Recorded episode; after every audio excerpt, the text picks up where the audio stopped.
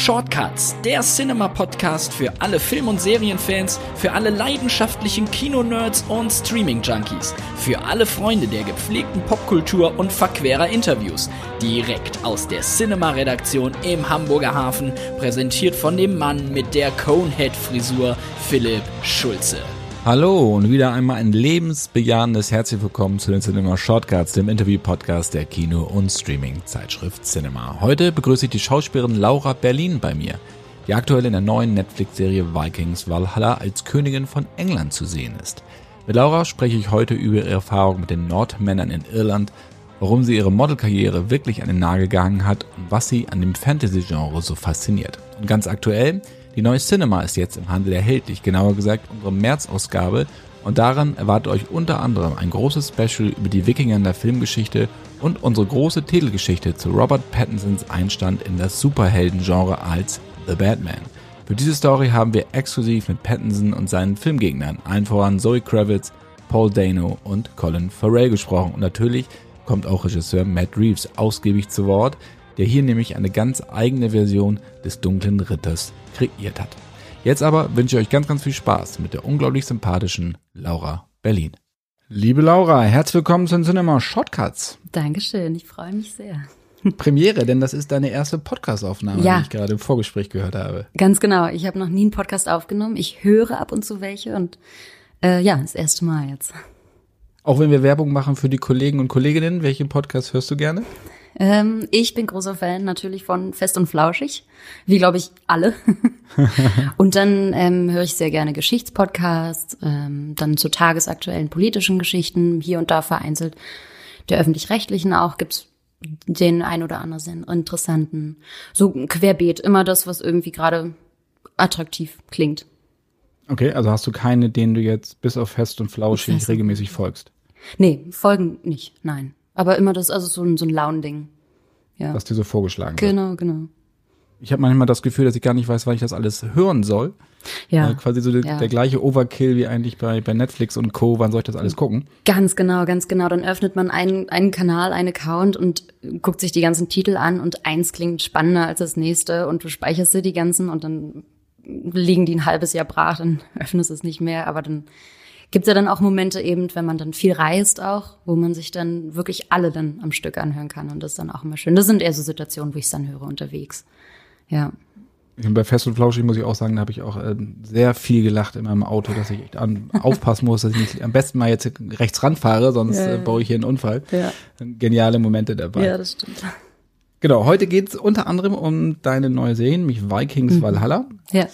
Spin-off der Erfolgsserie Vikings. Mhm. Gleich um mal einzusteigen in diese Vikings-Geschichte. Äh, Wie wird man denn als Berlinerin zur Königin von England? Äh, du fragst jetzt, äh, stellst eine Frage zum Castingprozess, ne? ja, genau. Ähm, ich habe ja hier eine Agentur in Berlin und ähm, die wurden damals eingeladen. Es gibt ein ganz spannendes, äh, ja, so brancheninterne, internes Festival in, in Irland, in Kilkenny, das äh, Subtitle Festival.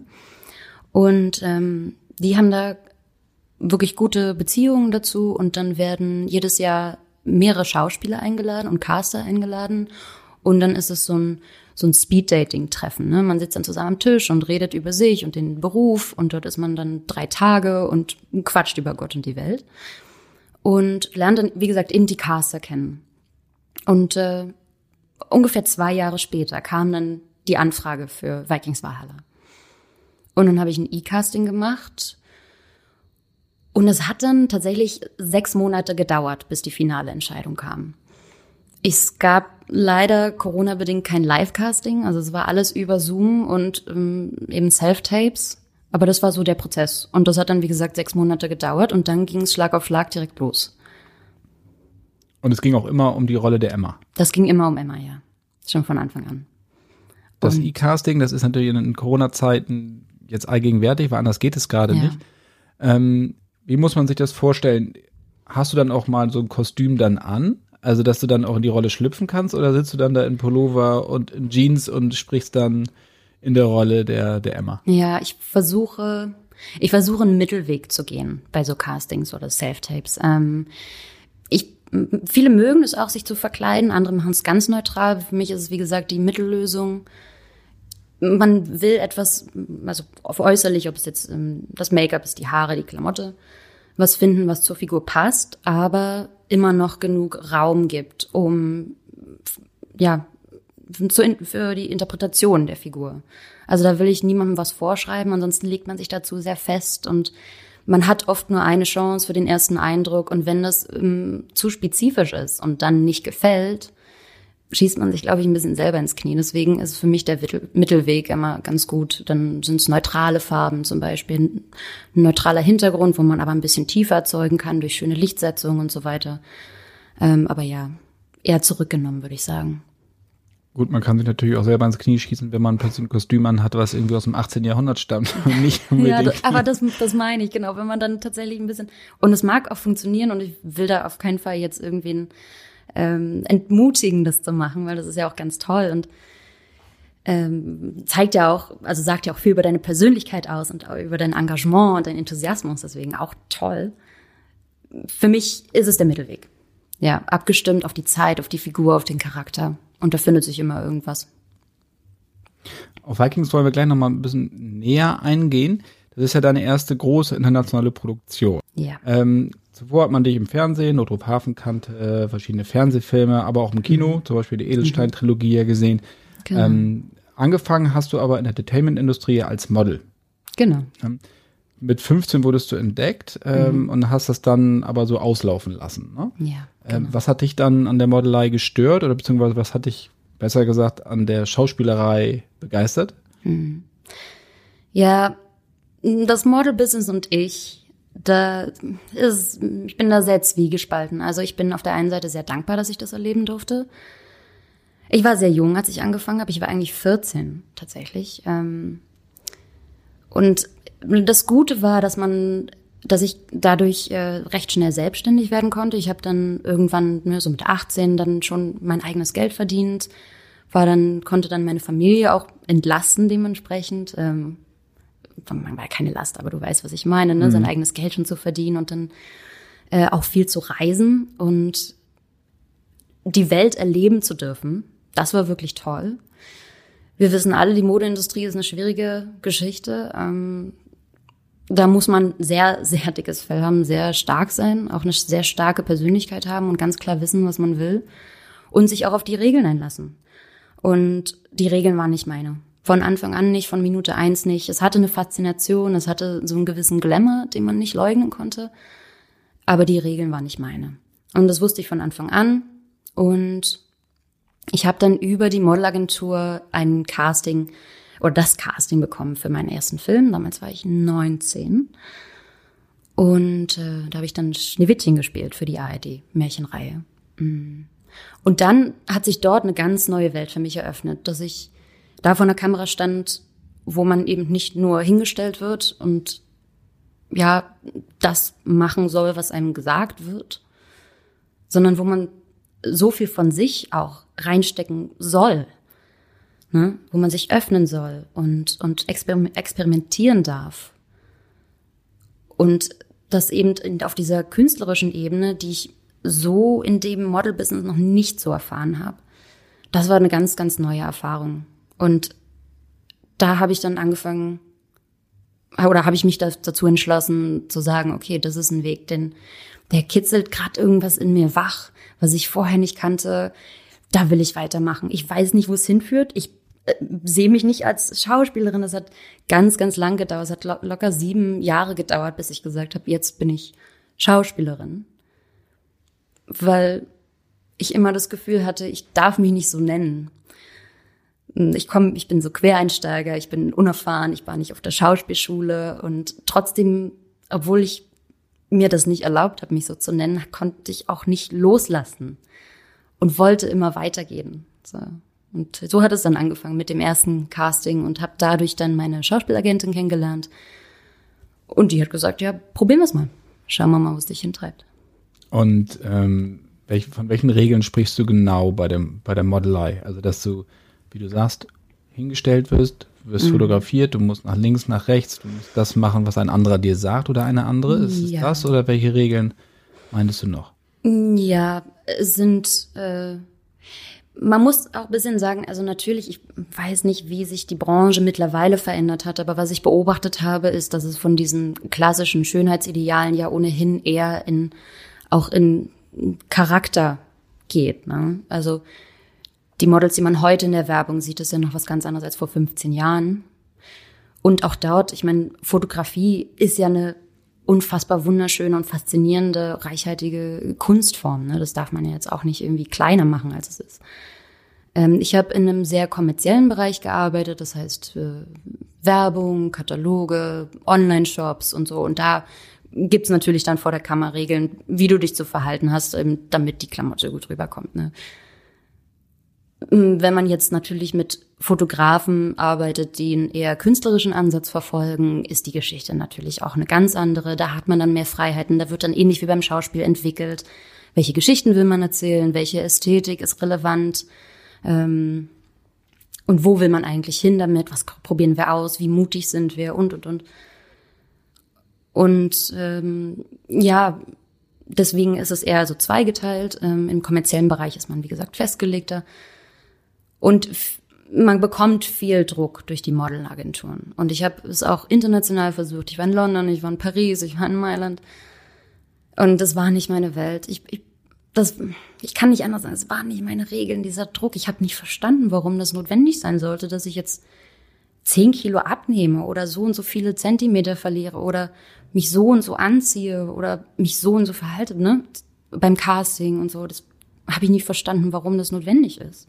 Für mich war wichtig, ich bin, ich bin ein gut erzogener Mensch, ich bin offen, ich bin respektvoll und ich habe Lust aufs Arbeiten und ich habe Lust auf Teamwork. Und dann muss ich mir nicht eine Maske aufsetzen. Und ich hoffe, dass die anderen das auch nicht machen oder machen müssen und das Gefühl haben, das machen zu müssen. Und das war, das ist immer wieder so aneinander geprallt. Und ich dachte, nee, das verstehe ich nicht. Also, sorry. So schön wie es ist, und die Kunstform der ne, Mode und Fotografie und so, das ist alles ganz toll. Die Industrie dahinter verstehe ich einfach nicht. Da musstest du auch gerade so vom Übergang von, vom Modeln zum, äh, zum Schauspielberuf oder komisch für dich gewesen sein, dass die Leute sich plötzlich für dich interessieren und nicht irgendeinem Ideal, dem sie hinterherlaufen. Ja, tatsächlich, ja. Und äh, plötzlich hatte man was zu sagen. Also so durfte wirklich. auch was sagen, oder? Man durfte was sagen, ne? Und auch da, ne, wie gesagt, ist nicht alles total schlecht und wie gesagt, es wird ja, also Persönlichkeit spielt tatsächlich immer mehr eine Rolle, habe ich das Gefühl, auch beim Modeln. Aber beim Film ist es eben, du wirst als Künstler oder als Künstlerin wahrgenommen. Und das war das, die einschneidende Erfahrung, die ich so noch nicht gespürt habe, die eine Welt in mir aufgemacht hat. Ähm, und das war, das war so der Übergang, ja. Was, als du angefangen hast, also nach Schneewittchen, hast du irgendein Ziel vor Augen? Mm, nicht wirklich, muss ich ehrlich zugeben. Wie gesagt, ich habe mm, mich selber lange nicht Schauspielerin genannt. Ich habe immer gesagt, ja, ich bin halt Model und ich mach, ich fange gerade so an mit Schauspiel, war immer sehr zurückhaltend. Ähm, und wollte eher einfach ausprobieren. Also ich habe nie gesagt, ich will da und dahin ähm, oder ich möchte das und das erreichen. Das hat sich wirklich lange entwickelt, muss ich ehrlich sagen. Für mich war es erstmal wichtig, viel auszuprobieren und irgendwie, also ganz viel mitzunehmen, weil es einfach so eine neue Welt war, die ultra spannend war und die ich entdecken wollte. Und daher hatte ich keinen klaren Punkt. Und je länger man sich dann da bewegt hat und sich entfalten durfte, kam irgendwann dann auch, also hat man auch sich da wiedergefunden und da seine seine Künstlerpersönlichkeit, seine Schauspielerpersönlichkeit dann irgendwann gefunden. Aber das hat eine, eine ganze Weile gedauert. Und vorher war es viel ausprobieren, rumprobieren. Wer bin ich da eigentlich in dem ganzen Universum? Als du mit Valhalla angefangen hast, ist das natürlich auch nochmal eine ganz andere Dimension. Also du arbeitest mit internationalen Schauspielkollegen zusammen. Du hast mit äh, Regisseuren plötzlich zu tun, wie, wie Nils Arden Oplev, der ja die Millennium-Trilogie, die originale Millennium-Trilogie inszeniert hat, damals äh, mit Nomi Rapaz. Ähm, das ist ja dann auch schon eine ganz andere Ebene erstmal, ähm, auf mhm. der man plötzlich arbeitet und auch ähm, sieht, wie andere arbeiten. Die kochen auch nur mit Wasser, aber haben natürlich einen anderen Anspruch. Wie war da das für dich, als du das erste Mal an den Set kamst? Ähm, als ich das erste Mal ans Valhalla oder Vikings Valhalla Set kam, war der Druck groß. Der Druck, den ich mir selber gemacht habe. Und meine Knie haben wahnsinnig geschlottert. Ich hatte wirklich Panikattacke am Abend vorher. Und als dann überhaupt die ganze Anfrage kam, auch der ganze Casting-Prozess und als man dann hingeflogen ist und so, natürlich hatte man Respekt vor den großen Namen und MGM, das große Studio, ne, das historisch gesehen ja auch eines der ersten und größten und so. Aber und der Respekt ist nach wie vor da, aber die Angst davor ist nicht mehr da. Dieses Kniezittern, das, das ist äh, verschwunden. Und ähm, da hatten wirklich ganz viele Leute vor und hinter der Kamera, auch innerhalb der Produktion, wirklich großen Einfluss, weil man dann wirklich warmes Willkommen erfahren hat. Und äh, so viel Vertrauen und Offenheit und Respekt deiner Person und deinem Berufsstand gegenüber, ähm, das hat, äh, das hat, ja, hat mich wirklich auch äh, überrascht, weil ich dachte, dass es, dadurch, dass es so eine große Produktion ist und so amerikanisch und man denkt, dann ist man irgendwie, da, da, da läuft es anders. Also man hat so eine ganz andere Vorstellung, wie es laufen könnte, aber es war wirklich familiär, sehr respektvoll und ehrlich und wirklich eine sehr schöne Erfahrung. Das werde ich auch wirklich wirklich nicht vergessen, wie sie einen da aufgenommen und ermutigt haben und einem auch versucht haben, immer die Angst zu nehmen. Also unser äh, Showrunner Jeb Stewart, der immer gesagt hat, du, Laura, meine Tür ist immer auf, wenn irgendwas ist, egal was du fühlst, egal was du für Fragen hast, ob du Anmerkungen hast oder, oder, oder was dich beschäftigt, komm immer zu mir.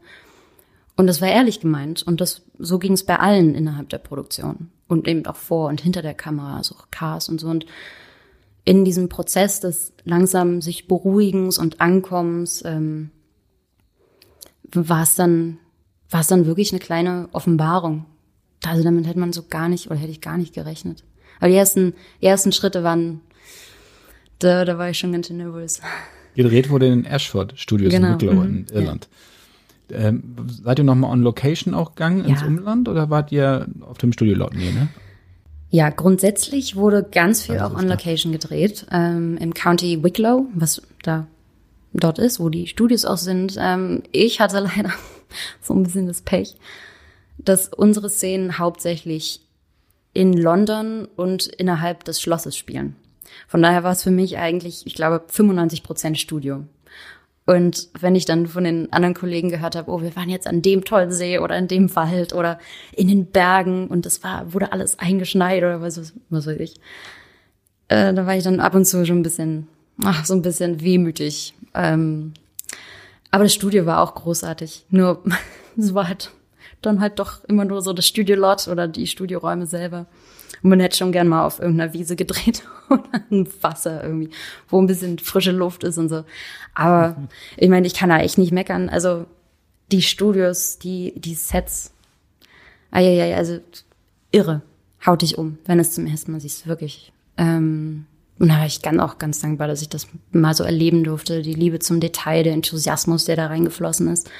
Ob das die Sets waren, die Kostüme, äh, Hair Make-up Artists, also wirklich alle haben wirklich so sehr im Positiven ne, gekämpft für das Projekt, für die Figur, für die Charaktere, die sind auf die einzelnen Wünsche der jeweiligen Schauspieler auch so wahnsinnig eingegangen, waren ganz offen für Vorschläge und Ideen. Mm, und ähm, das war, das war wirklich, wirklich schön. Kanntest du die Rolle der Emma von der Normandie? Das hört sich erstmal ziemlich drollig an, Emma von der Normandie, aber so wird sie genannt. Auf, der, auf Englisch klingt es ein bisschen besser, ne? Ein bisschen besser. Zweimalige Königin von England. Ja. Ähm, das ist schon mal ziemlich wichtig. Äh, kanntest du die vorher überhaupt? Hast du jemals von nee, gehört? War mir vorher kein Begriff, nein. Gut, dann bin ich beruhigt. Ich nämlich auch nicht. Ich muss das auch erstmal alles ein bisschen nachschlagen. Ja, ja das ähm, ist das Ding, ne? Also sie war wohl die einflussreichste und wohlhabendste Frau ihrer Zeit. Und eben zweimal Königin, Mutter zweier Könige und ist dann einfach aus der Geschichte ausradiert worden. War also einfach vergessen. Und sie war noch die Großtante von Willem, dem, dem Eroberer. Richtig, auch das noch. Richtig. Auch das noch, guck mal, also mehr geht ja gar nicht. Und eine ähm, Nachfolgerin, also oder Nachkommen des äh, berühmten Wikingers Rollo, der dann ja die Normandie, ja, also als Lehen, ne, dieses, diesen, diese Landschaft oder dieses Areal der heutigen Normandie äh, bekommen hat als Lehen, der der erste Normanne sozusagen ist, ne, das ist ja direkte Nachfahren, also auch da hm, spannende Familiengeschichte. Ähm, ja. Wenn man das auch so nachschlägt, man kommt ja schon ziemlich durch den Tüdel da, ne? Weil wer mit wem und die ganzen Ränkespiele und Intrigen ja. und äh, die, die heiratet dann ja auch den Konkurrenten ihres ersten Mannes dann. Mhm. Äh, wir wollen jetzt nicht zu so viel spoilern, weil dann nee. wird natürlich auch alles aufgegriffen in mhm. Valhalla. Ähm, ja. Wie hast du denn diese Rolle erarbeitet? Also hast du historische Quellen gezogen oder mhm. habt ihr gesagt, nee, wir sind frei? Ja, das ist eben genau das Ding. Alles, was wir gerade besprochen haben, man findet wirklich wenig über die Figur. Äh, online, ja, kann man ein bisschen was suchen. Man findet aber irgendwie immer dieselben halbgaren, weil es ist ja alles recht spekulativ. Es gibt kaum Überlieferungen aus der Zeit. Es gibt ein paar Bilder, es gibt ein paar Texte. Sie hatte damals auch ein, ein, ein Werk, ein Buch in Auftrag gegeben in ihren letzten Lebensjahren, das so ein bisschen autobiografisch sein soll. Das hat sie mit einem oder von einem Mönch verfassen lassen, wo man auch ein bisschen anzweifelt, wie objektiv ist natürlich die Sache, wenn es halt ihre Autobiografie im weitesten Sinne ist. Ähm also es ist ein bisschen schwer, da wirklich Informationen zu finden. Ähm, ich habe dann ein paar wirklich ganz, ganz gute Bücher gefunden in englischer Sprache, die mir sehr geholfen haben, dann ungefähr eine Idee von der historischen Figur zu bekommen.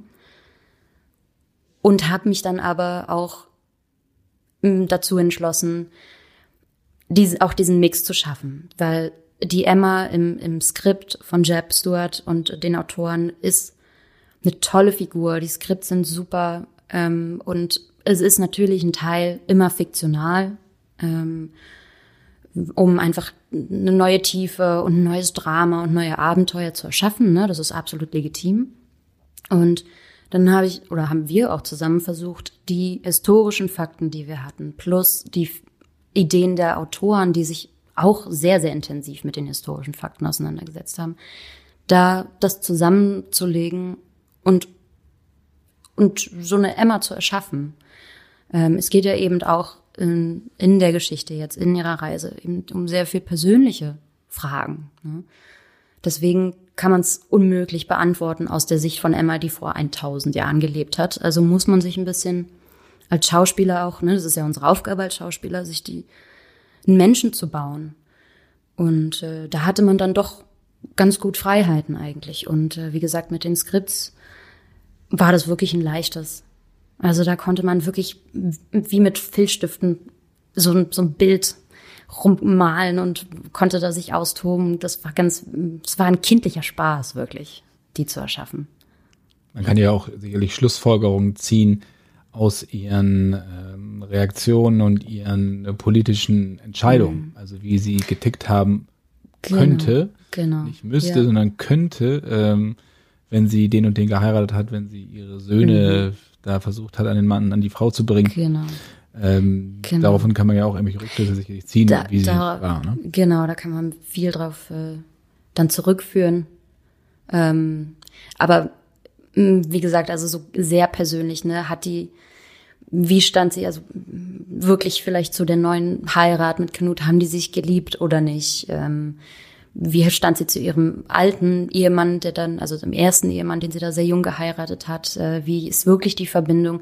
Sie hat ja eine, eine dänische Mutter, wie ist da die Verbindung nach Skandinavien hoch? Ist sie wirklich emotional gefühlt oder ist das auch eher politisch gelenkt? Ähm, das ist, das ist recht spekulativ, muss man ehrlich zugeben. Ähm, aber es ist eine sehr, sehr spannende Figur. Eine wirklich spannende Figur. Und auch, ich glaube, was wir daraus gemacht haben, eben ihre persönliche Reise jetzt sehr intensiv beleuchtet haben. Ich glaube, ich glaube, das macht schon viel Spaß, das auch anzusehen. Oh, ich hoffe es zumindest. War die Figur denn in den Drehbüchern sehr klar gezeichnet oder war da für dich sehr viel Raum für Impros und für Erweiterung? Es gab natürlich schon ein recht klares Bild der Figur. Aber wie gesagt, als Schauspieler ist es eben deine Aufgabe, dem Skelett äh, Muskeln und Fleisch und, und Haut anzulegen. Und dafür war auch in der Kommunikation, äh, zum Beispiel mit Jeb Stewart, wahnsinnig viel Raum und wahnsinnig viele offene Türen, durch die man da gehen konnte auch. Ähm, und da wurde einem ganz gut freie Hand gelassen. Und da haben die auch sehr viel Wert drauf gelegt in der ganzen Kommunikation. So, also so war meine persönliche Erfahrung in der ganzen Kommunikation, im Aufbau, im, in der Vorbereitung.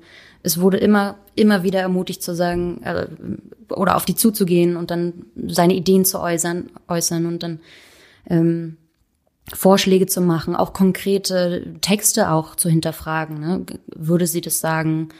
Würdest du das sagen? Wie siehst du das? Brauchst du da noch Informationen? Wie können wir das irgendwie aufgreifen und, und, und. Also die waren sehr, sehr offen. Ähm, und ja, ich hatte da wirklich sehr viel Raum. Und auch die, als ich die Skript zum ersten Mal gelesen habe, es war so ein Instant, Instant Liebe irgendwie. Also so eine Verbindung zur Figur. Das hatte ich auch wirklich bisher auch selten. Also es war wirklich ich habe das gelesen und ich wollte es so sehr machen. Die hat mich einfach so fasziniert und so emotional berührt, die ganze Geschichte, ähm, dass es ganz klar war, dass ich das unbedingt machen will. Und hatte das große Glück, dass es dann auch geklappt hat. Was mir auch bei, also ich habe jetzt die ersten fünf Folgen gesehen, mhm. ähm, die ich vorab sehen konnte. Was mir da aufgefallen ist, ist, ich habe es im Original gesehen, dass, glaube ich, keiner der Schauspieler und Schauspielerinnen Angst haben musste, dass er nicht perfektes Englisch spricht. Ja. Was den Akzent angeht, weil das mhm. ein Mischmasch an Akzenten und das macht ja. das Ganze natürlich auch so, also die Skandinavier sprechen natürlich ganz anders, aber auch selbst die Briten an sich, weil sie mhm. natürlich aus verschiedenen Regionen zusammengewürfelt mhm. waren. Ja? Ja. Ähm, war das für dich auch so, dass das, äh, also davor muss ich zum Beispiel auch gar keinen Respekt haben, dass ich jetzt perfektes britisches Englisch spreche? Ja, doch, das war, ist tatsächlich ein wichtiger Punkt wir hatten unseren Dialog Coach ähm, und mit dem hat man dann überlegt, in welche Richtung geht man. Ich hätte dadurch, dass es dann alles recht schnell gehen musste, hätte ich auch noch mehr, wenn wir jetzt aufs Britische gegangen wären, auch noch wirklich intensives Training haben müssen. Und dann haben wir eigentlich überlegt, das ist, ich meine, das ist tausend Jahre her. Die Sprachen als solches existierten so noch nicht. Weder das Deutsche noch das Französische in der Normandie hat man dann auch irgendwie den eigenen Slang oder auch die eigene Sprache, dann eben der Wikinger-Einfluss und England. Also ja so ein Mischmasch und die Sprachen existierten, also unsere heutigen Sprachen existierten so nicht. Und das gab uns sehr viel Freiheit, eben uns auf unseren Heimatdialekt auch zu stützen. Also ähm, solange es nicht, äh, das war mal ganz wichtig, solange es nicht australisch oder äh, amerikanisch oder kanadisch klingt, ähm, sondern so kontinentaleuropäisch, ähm, war es tatsächlich die beste Lösung. Ähm, weil, wie gesagt, natürlich weiß man, also wissen bestimmt Experten, wie ungefähr die Sprachen geklungen haben und können die sich ja heute noch rekonstruieren auch. Aber das, äh, da hatten wir dann so ein bisschen künstlerische Freiheit. Das war ganz schön und dadurch, äh, auch das hat so ein bisschen Druck rausgenommen. Und man konnte die Figur dadurch auch mehr zu sich äh, zu seinem machen. Ne? Ähm, da noch, nur noch viel bessere Verbindungen aufbauen tatsächlich. Das fand ich sehr angenehm. An, an starken Frauenfiguren fehlt es ja in Valhalla jetzt nicht, auch wenn die Hauptdarsteller männlich sind. Mhm. Ähm, oder erstmal im, im, Vordergrund stehen, also gerade mit der Eroberung mhm. dann Englands und dergleichen mehr, ähm, gibt es auch, finde ich, gleichwertige Frauenfiguren, die stark sind, die auch große Entscheidungen treffen und das ganze Geschehen beeinflussen. Ähm, wie ordnest du die Emma in, dieses, in diesem ganzen Szenario ein? Ähm, mit Emma ist es so, dass sie eher eine, also zu Beginn der Geschichte oder zu Beginn der Zeit, wo sie auf den Plan tritt, auf den Plan der Geschichte tritt, eher so eine Schattenkönigin war. Also sie äh, war eine ja, so Schattenberaterin ihres ersten Mannes, König Ethelred, der dann auch ähm, einige Jahre später auch dann verstorben ist. Ähm, ich glaube ungefähr zehn Jahre nach der, nach der Hochzeit, wo sie sehr jung war. Ähm, aber da schon gelernt hat, dass dieses politische Feld ihr durchaus liegt. und äh, sie da auch die Intelligenz und die Schar den Scharfsinn und die Weitsicht hat, sich da auch ähm, souverän zu bewegen und äh, sich auch nicht gescheut hat davor. Und dann kamen eben die Umbrüche, ne, dann ging der Thron an, kurz an, kurzzeitig an die, an die Wikinger, dann mussten sie ins Exil fliehen in die Normandie, gingen dann wieder zurück, dann kam die Hochzeit mit äh, Knut. Und äh, auch da hat sie sich sehr, sehr, also bis ans Lebensende politisch engagiert. Und war dann, das habe ich vorhin schon gesagt, eben die mit die Einf oder die einflussreichste Frau in Kontinentaleuropa. Und die wohlhabendste Frau auch. Also ähm, und äh, das war auch, glaube ich, gar nicht so ungewöhnlich, auch zu der Zeit. Zumindest habe ich das gelesen, dass sich auch Frauen noch ähm, auch ähm, in die Belange der Krone oder politische Angelegenheiten mit, äh, mit also da sich engagiert haben. Ich glaube, das war gar nicht so ungewöhnlich, wenn ich mich da richtig erinnere. Ähm, und das hat sich, ähm, das habe ich mal gelesen, das hat sich dann so ein bisschen verändert mit Wilhelm dem Eroberer. Als der dann nach England kam, England übernommen hat, wurde es um einiges konservativer.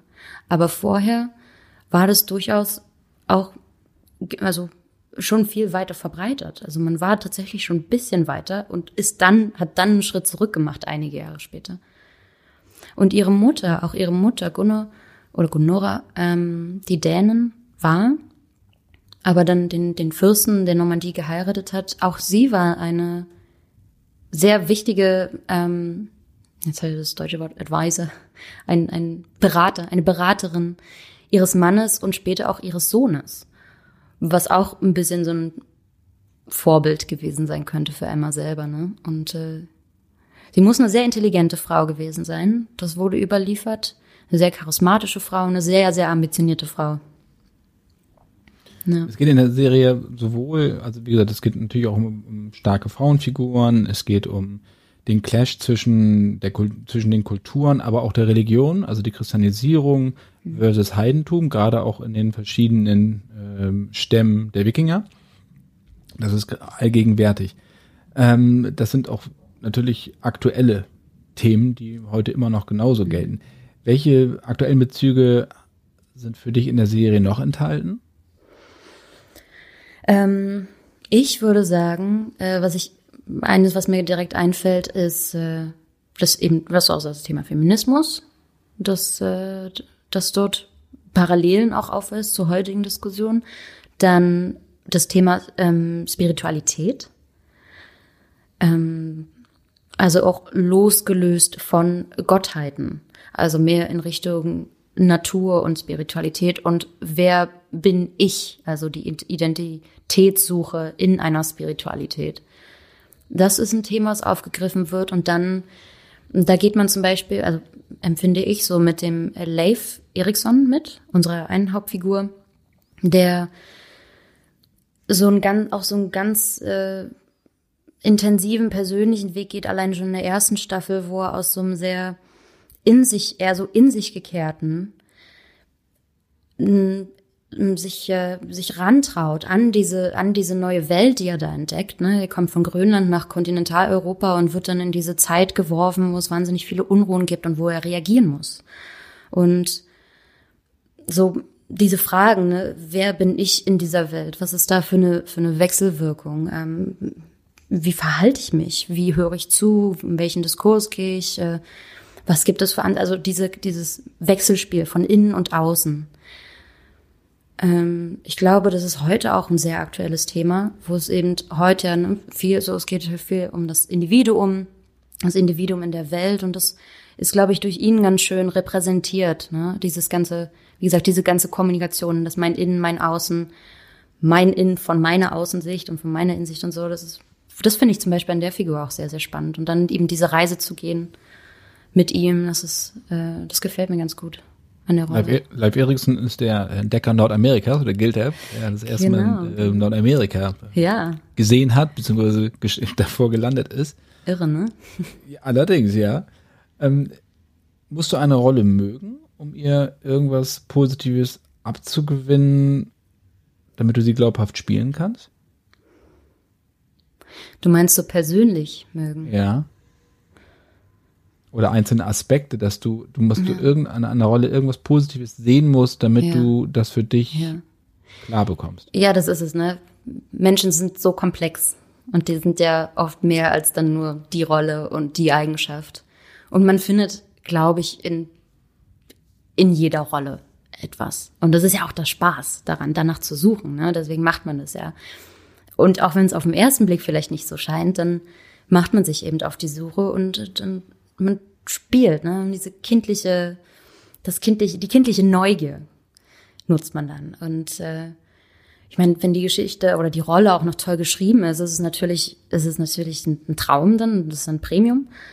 Ähm, beziehungsweise sonst kann man auch, wie gesagt, in die Kommunikation gehen und sagen, oh, ich hätte noch diese Idee, was wäre, wenn, wenn das noch den Bogen gehen könnte oder wir da noch vielleicht was drehen oder so. Das ist dann da ist dann die Zusammenarbeit wieder schön, aber grundsätzlich glaube ich, also man verliebt sich vielleicht nicht in jede Rolle, aber ich glaube, wenn man mit dieser kindlichen Spiellust rangeht, findest du überall was, was du, was, was dich reizt und was du machen willst.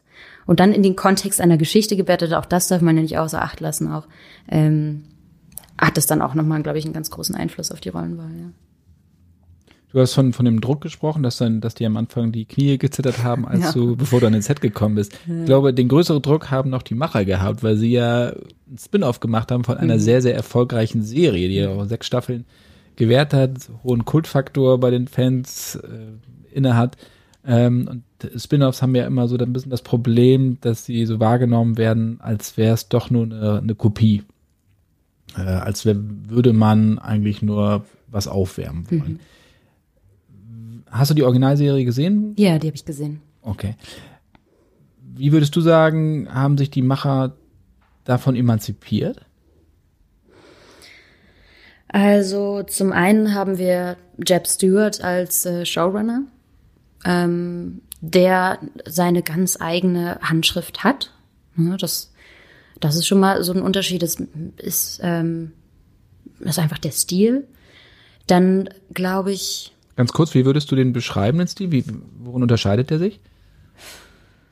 Worin unterscheidet er sich? Ähm, ich habe ein bisschen das Gefühl, und das ist meine persönliche ähm, Empfindung, dass es, und das kann auch sein, weil man ja selber sehr nah an den, an den Büchern dran ist.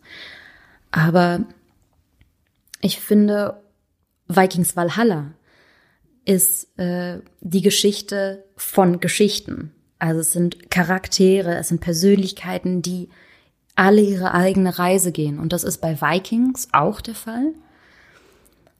Aber ich finde, da ist die Gewichtung ein bisschen anders, weil Vikings noch auch noch mehr diesen großen historischen Kontext auch noch mit einbezieht und diese vielen Erzählstränge. Bei uns sind es deutlich weniger Erzählstränge, auch der historische Kontext, aber die persönliche Reise der Figur, finde ich, ist bei uns schon hat schon bei uns ein sehr großes Gewicht. Ähm, es man muss übrigens auch Vikings nicht gesehen haben, um Vikings Valhalla zu verstehen. Da liegen 100 Jahre reale Zeit dazwischen. Ähm, die Figuren von Vikings sind, na, sind alle tot mittlerweile. Sie werden hier und da mal wieder erwähnt in Vikings Valhalla. Also auch da kommen vielleicht Fans auf ihre Kosten, dass so die alten Lieblinge mal irgendwie, dass es mal einen Trinkspruch gibt, ihnen zu ehren oder so.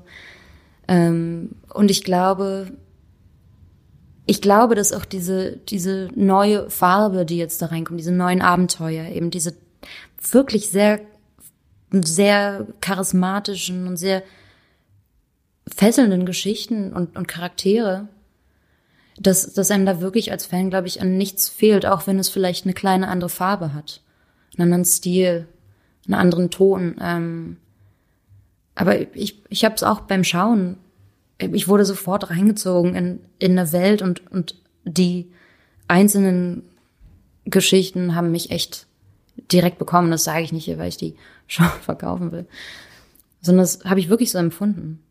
Also auch ich, ich kannte ja die Skripts und ich habe es gesehen und wollte wissen, wie es weitergeht. Ich habe ja auch nur ein paar Folgen bekommen. Ich will so sehr wissen, wie es weitergeht, weil es so toll geschrieben ist.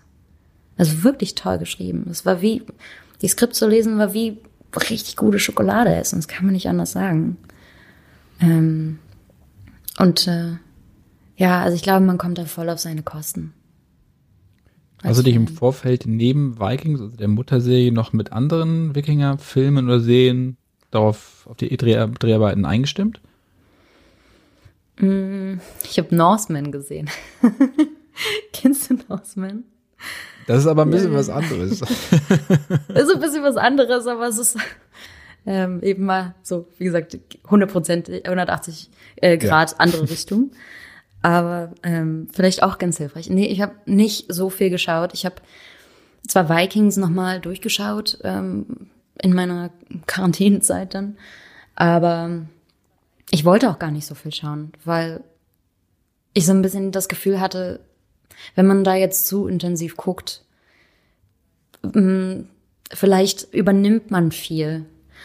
Weißt du, wenn man eben jetzt von diesem großen Viking-Erbe spricht, ne? Die Serie, die schon existierte, ähm, oder dann noch andere Filme. Ich wollte, dass das Erbe, äh, dass das so existiert, aber dass, dass wir was Neues schaffen. Und die, das war schon von Anfang an so der Ansatz, auch über, eben über, über Jeb, ähm, dass wir was Neues kreieren. Und man hat es gespürt in den Figuren, in den Skripts, in, in der Sache, äh, in der Art und Weise, wie die Sachen angegangen wurden. Hier entsteht was Neues und deswegen habe ich nicht so sehr nach so einem Vorbild gesucht und habe mich da sehr auf meine meine Rollenvorbereitung, die Kommunikation mit der Produktion und dann meiner Intuition eben auch habe ich darauf sehr verlassen. Ich habe gelesen, dass du ein ziemlich großer Fantasy-Fan bist. Das, was mich etwas überrascht hat, was ich natürlich sehr, sehr sympathisch finde, äh, dass du Herr der Ringe mitsprechen kannst. Das stimmt tatsächlich. Ähm, was, was hat das mit dem Genre auf sich, dass du da so angetan von bist? Ich kann es dir nicht erklären. Ich glaube, ich bin einfach so ein wahnsinniger Romantiker. Ich bin tatsächlich, ja, das ist es wahrscheinlich. Und das kann in alle Richtungen gehen. Aber so dieses sich wegträumen, in Abenteuer reinträumen, in Welten reinträumen, in, in verschiedene Leben reinträumen. Ne? Das, was man ja als Schauspieler jetzt auch tatsächlich hier in der realen Welt ja auch macht, mit seinen tausend Leben, die man leben darf. Ähm, also habe ich quasi eine Leidenschaft ne, dahingehend wieder zum Beruf gemacht, wie man immer so schön sagt. Ähm, ich weiß nicht, was mich, ja, das Träumen. Ich bin Träumer, ich bin Romantiker. Hm, und äh, ja, Herr der Ringe, ich weiß nicht, was Herr der Ringe gemacht hat. Herr der Ringe war auch so ein Wohlfühl-Abenteuer, das einen von Kopf bis Fuß reingesogen hat. Und es war eine intensive Zeit tatsächlich. Ich habe es fünfmal gelesen die Filme kann ich mitsprechen, rückwärts auch. ähm, ja. ja, Fantasy mag ich gerne. Ähm, Welche Filme jenseits von äh, Herr der Ringe oder Serien magst du gerne oder findest, kannst du empfehlen? Mm, Fantasy bezogen oder alles mögliche? Ja. Nee, Fantasy. Ähm, was gibt's denn dann noch? Oh, ich habe gerade The Witcher beendet, die neue Staffel. Fand ich auch sehr, sehr unterhaltsam. Die zweite Staffel wesentlich besser als die erste. Ja? Fand ich. Hast du die erste Ja, ich habe beide gesehen, ja, ja. Ähm, also, okay. Ja, ich unterhalte mich immer mit einem Freund. Äh, für mich ist gerade die erste Staffel so ein super guilty pleasure, weil man, ich, ich hatte immer, ich weiß, dass das nicht gut ist. ich weiß, dass, also es, es stimmt halt so viel nicht, finde ich. Äh, für mich, also ob es Effekte ist, ob es Henry Cavill ist, aber trotzdem will ich wissen, wie es weitergeht. Ja. Und ich finde, in der zweiten Staffel haben sie es komplett hingekriegt, dass sie mich von Anfang an ja. reingezogen haben. Und jetzt bin ich auch nicht mehr am Ach, schön. Ach, schön, das freut mich zu hören. Weil ich auch, ich hatte auch sehr viel Freude dran. Ähm, fand auch seine, also Henry Covers Figur so kurios, dass er in dieser absurden Welt, in, die die da, in der die da leben, er mit seinem ganzen emotionalen Gepäck auch noch das ganze emotionale Gepäck der ganzen Welt um ihn herum auf seinen Schultern trägt und er der Einzige ist, der die ganze Zeit aufräumen muss da. Die anderen, die anderen Menschen und Wesen um ihn herum, die nehmen die Welt auseinander und alles fällt zusammen und er ist der Einzige, der irgendwie aufräumen kann und muss und dann immer wieder rangezogen wird. Und das fand ich, das fand ich sehr, sehr lustig. Und sehr gut gespielt auch. Ja, wahrscheinlich habe ich mir im ersten dachte so, oh Gott, dieser einzige Gesichtsausdruck, es wird nicht gelacht. Du hast immer dann diese, diese Riesenstatur, dieses aufgepumpte, das wirkt natürlich auch zwischendurch dann mal so ein bisschen drollig vielleicht, ne? Das, aber in, in, der zweiten Staffel war ich dann auch, war das für mich auch wirklich eine geschlossene Welt, die da erschaffen wurde, die auch sich nicht mehr an Herr der Ringe mhm. orientiert hat, nicht mhm. mehr an Game of Thrones orientiert hat, sondern die eigenen Gesetze mhm. hatte. So. Ja. Ähm, da, für mich war es dann ja, etabliert. Ja, ja. Ja, das Witcher mochte ich äh, sehr gerne. Und sonst so? Hast du noch andere Äh, mich Geschichten, an die du dich erinnerst, wo du sagst, oh, das war eigentlich echt gut? Äh, so, sorry, Auch waren wir da jetzt bei, bei. Serien oder bei Fantasy? Das muss mich noch mal kurz erinnern gerade. Nee, Fantasy-Serien oder Fantasy-Filme? Fantasy-Serien, Fantasy-Filme. Oh. Habe ich jetzt in letzter Zeit gar nicht mehr so viel, so viel geschaut, muss ich ganz ehrlich sagen. Nee, müsste ich jetzt ein Die bisschen. 80er waren ja ganz groß da in dem Bereich. Die 80er, ja, ja. Die 80er Jahre waren ja ganz Labyrinth. groß. Ne? Ja. Labyrinth, ja. David Bowie, Stimmt, das ist auch ein toller Film. Jennifer ja, Connelly. Stimmt. Ähm, dann kam ja in den 90ern auch immer noch so ein bisschen was nach. So stimmt die alten Filme. Jetzt, wenn ich so zurückdenke, was man dann so mit, mit acht auf der Videokassette irgendwie noch von der großen Schwester so geguckt hat. Das stimmt, ja. Legende mit Tom Cruise Ja, dem Einhorn. genau, Jim Henson. Wobei Ridley Scott, nicht einer seiner besten. ja, ja, ja, stimmt. Ah, gibt's etliche. Ah, Fantasy ist ein tolles Genre, weil man kann träumen und es, es regt die, natürlich die Fantasie an und ich meine, was das mit dir macht, weißt du, du, du liest so ein Buch oder du schaust dir so eine Welt an und du gehst vielleicht abends ins Bett und träumst dann noch von all den Welten, die du gesehen oder erfahren hast und es tut sich auf in deinem Kopf, also so ein Universum tut sich auf und dann äh, wacht man beschwingt wieder auf und geht in die Welt und hofft überall Drachen zu sehen oder Elfen oder so. Das ist doch eine wunderschöne Sache, wie, wie das die Fantasie anregt. Wenn wir, wenn wir nochmal zurückgehen zu, den, äh, zu der Wikingerzeit. Ja. Äh, wir hatten ja auch gesagt, die ähm, neue Serie spielt 100 Jahre nach äh, der Originalserie zum Ende der Wikingerzeit. Hm. Das äh, ist schon alles etwas Mhm. zivilisierter als noch zur Zeit der Originalserie. Wobei brutal ist es immer noch. Mhm. Ähm, wenn du so ein bisschen in bestimmte Aspekte dieser Zeit eintauchen könntest, also schauspielerisch, ähm, nicht mit Zeitreise, also schauspielerisch, welche wären das? Welche Aspekte würden dich in dieser Zeit interessieren, die noch mehr zu ergründen? Ähm, das wäre zum einen, äh, also schauspielerisch ist ja im Prinzip wie, also du meinst, wenn ich mal eine Zeitreise machen könnte und ein bisschen recherchieren könnte vor Ort. Nee, gar nicht. Ich meine da eher, wenn du, weiß ich was, andere Rollen, andere, das Leben vor Ort, am Hof, auf irgendwelchen äh, Dörfern, keine Ah, Ahnung, ja, ja. politisch. Ah, ja. Also welche Sachen würdest du gerne mal in einer Serie sehen, die, die noch ein bisschen mehr ergründet würden? Ja. Ach, würde ich sehr gerne sehen. Ähm, okay, drei Aspekte. Es wäre, mm, ich fände es spannend, mal zu entdecken, also nicht jetzt persönlich, aber vielleicht eben in einem schönen Buch oder einem Film. Ähm, also es war ja eine Mittelalter, düstere Zeit, sehr lange Zeit. Wir reden jetzt hier von tausend Jahren. Da gibt's unterschiedliche mm, Abschnitte, die auch ne, unterschiedliche unterschiedlich charakterisiert sind, aber es war doch ne, eine sehr düstere Zeit, auch eine sehr harte und brutale Zeit. Wie, also wie Menschen wirklich gelebt haben, ohne irgendwelche Verschönerungen. Ähm, es gibt diese, es gibt, ich weiß nicht, bei äh, Ritter der Kokosnuss von Mon Monty Python gibt es diese eine Szene, wo die zwei im Matsch sitzen. Die Ritter kommen angeritten und zwei Leute sitzen im Matsch und äh, reden über, ich glaube, Kommunismus und Kapitalismus oder irgendwie irgendwie so gesellschaftskritische Geschichten und wie die diesen Matsch in diese Körbe werfen und dann äh, die ja miteinander reden und so. Also ich habe das Gefühl, dass da in diesem Matsch hocken. Das porträtiert das Mittelalter, glaube ich, so on point. Und dieser Aspekt würde mich noch mehr interessieren. Wie war's jetzt wirklich? Ja, also wirklich mal hier Hand aufs Herz, wie war's wirklich? Kann nichts verschönern, ähm, nichts irgendwie Hollywood-like machen, sondern mal wirklich rangehen. Das würde mich interessieren. Dann auch dazu oder dahingehend noch, und das ist ein bisschen düster auch, aber was man eben in vielen Filmen, die in diesem, in diesem Universum, in dieser Zeit spielen, ähm, es ist sehr viel Mord, sehr viel Gewalt im Allgemeinen. Wie ist es, in einer Welt zu leben? Und das kann, und auch das gibt's ja heute noch, ne? Es ist ja kein Phänomen von damals, sondern es gibt ja heute auch leider Gottes sehr, sehr viele Ecken in der Welt, wo tägliche Gewalt immer noch ein Thema ist. Aber wie ist das da zu leben? Also es ist mir vollkommen unklar, ne? Weil man lebt hier in so einem privilegierten, in so einer privilegierten Welt hier oben, in so einer Blase. Wie ist es wirklich? Wenn einem den ganzen Tag nur Gewalt begegnet oder wenn man wenn man dazu ausgebildet wird, anderen Gewalt anzutun oder so. Das ist was, was ich gerne mal auch wirklich auf einem, auf einem ganz ehrlichen, wirklich echten Level gerne mal sehen würde, wie das dargestellt wird. Und dann das Thema Glaube und Religiosität im Mittelalter. Weil das ist wirklich was, was ich nicht verstehen kann, wie quasi das dann alles, war ja so die Hochzeit des, des Glaubens und des christlichen Glaubens auch, wie dein ganzes Leben und dein ganzes Sein sich nur in dieser Gottesfürchtigkeit ausrichten kann. Und alles, was du tust, beeinflusst wird von dieser Frage, wie denkt Gott darüber und wie kann ich Gott froh machen und wie komme ich ins Himmelreich oder hm,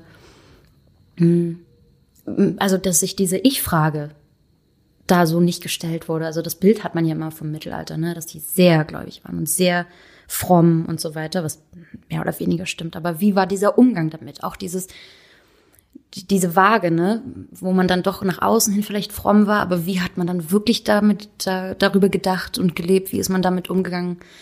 Zu Hause, nach außen, für sich als Rechtfertigung. Ne, das Thema würde mich auch immer wahnsinnig interessieren. Gerade in Vikings ist es ja auch interessant, quasi die, die an die alten Götter glauben, also an Odin, an Thor und Co., diese Götter entsprechen ja eigentlich, sind ja Stellvertreter, also göttliche Stellvertreter der normalen Menschen. Also die äh, ja. trinken, die betrügen. Und Gott ist dann eher, also der christliche Gott ist dann der, der über allem steht und alles richtig macht. Ja. ja. Ne? Also vollkommen entrückt. Mhm. Das ja. andere war ja viel. Viel, viel irdischer. Ja, ja. Und dass dein, dein, dein ganzes Leben so Regularien unterworfen ist und eben, wie du richtig sagst, so die nordische Mythologie, die, die, die Götter hatte, die sehr menschlich waren, wo man eben auch Fehler machen durfte, wo man eben auch mal über den Durst trinken durfte oder auch seine Lehren dann daraus gezogen hat, aber auch das Leben feiern konnte in all seinen Facetten. Ne? Und der christliche Glaube dann als starke Kontrast dazu in seiner Rigorosität. Ähm, ich ich kann es nicht ganz verstehen. Restriktiv. Wieso? Ja, genau, Restriktion. Wie, wie man sich da bewegt hat als Mensch, als Individuum, als ich in so einer Welt. Ich, ja, das würde mich mal interessieren. Zumal, wie gesagt, der, dieser Glaube von wirklich mm, Dämonen sind unter uns, was dann später kam, viel später natürlich, aber mit der Hexenverfolgung ähm, und für jeden Fehltritt, Fehltritt kommst du in die Hölle. Das ist natürlich auch heute noch, existiert alles heute noch, aber in dieser düsteren, aussichtslosen Zeit, dann noch mit diesem, ja, Glauben, das würde ich gerne mal wirklich ehrlich beleuchtet haben. Wie gesagt, ohne irgendwelche Verschönerung, ohne irgendwelche Stories da drumherum, sondern pur. Liebe Laura, vielen, vielen Dank. Dankeschön. Das hat sehr viel Spaß gemacht. Ich hatte auch sehr viel Spaß. Vielen Dank. Und es war eine Premiere und es war eine sehr, sehr schöne Premiere. Ich danke dir. Das freut mich doch so. Kannst du mir noch kurz erzählen, was liegt demnächst jetzt an bei dir? Ähm, was liegt demnächst an? ja, wir müssen jetzt mal schauen, jetzt kommt erstmal das ganze Vikings Valhalla-Ding ins Rollen, da gibt es jetzt nochmal ein paar Termine, dann kommt die Ausstrahlung und dann schauen wir mal, wie es dann weitergeht. Da hält man sich noch ein bisschen was offen. Ansonsten, ja, ja, es ist alles noch ziemlich, ziemlich offen. Und ähm, sind so ein paar Anfragen da, wo man mal gucken muss, wie geht's jetzt zeitlich, was will man jetzt eigentlich für sich selber. Ich hätte so wahnsinnig Bock zum Beispiel ins Ausland nochmal zu gehen und da nochmal einen Film zu machen, vielleicht in einer anderen Sprache. Ich habe schon mal einen französischen Film gemacht, alles auf Französisch, obwohl ich kaum Französisch spreche oder gebrochen Französisch spreche oder mal nach Italien oder mal nach Polen oder mal nach Südamerika oder so. Da kribbelt so ein bisschen, so Welt entdecken und da Kunst und Film entdecken das Schöne ist ja auch an Netflix, dass äh, die Dreharbeiten jetzt nicht wie früher in den TV-Saisons dann immer ein ganzes Jahr dauern, wenn dann so 24 Folgen abgedreht werden, sondern mhm. dass man dann jetzt drei Monate draußen ist und hat wenigstens noch Zeit für andere Sachen. Ne? Ja. Wenn jetzt noch ja, eine zweite Staffel kommen sollte, das meintest du, das hält man sich offen. Ja. Ähm, und, wie gesagt, ich wünsche dir alles, alles Gute dafür. Dankeschön. Und hoffe, dass wir uns bald auch mal persönlich sehen. Ja, das hoffe ich auch. Und dann wünsche ich dir alles Gute und wie gesagt, dann bis ganz bald. Dankeschön, Philipp. Hat mich sehr gefreut. Danke. Mach's gut. Tschüss. Tschüss.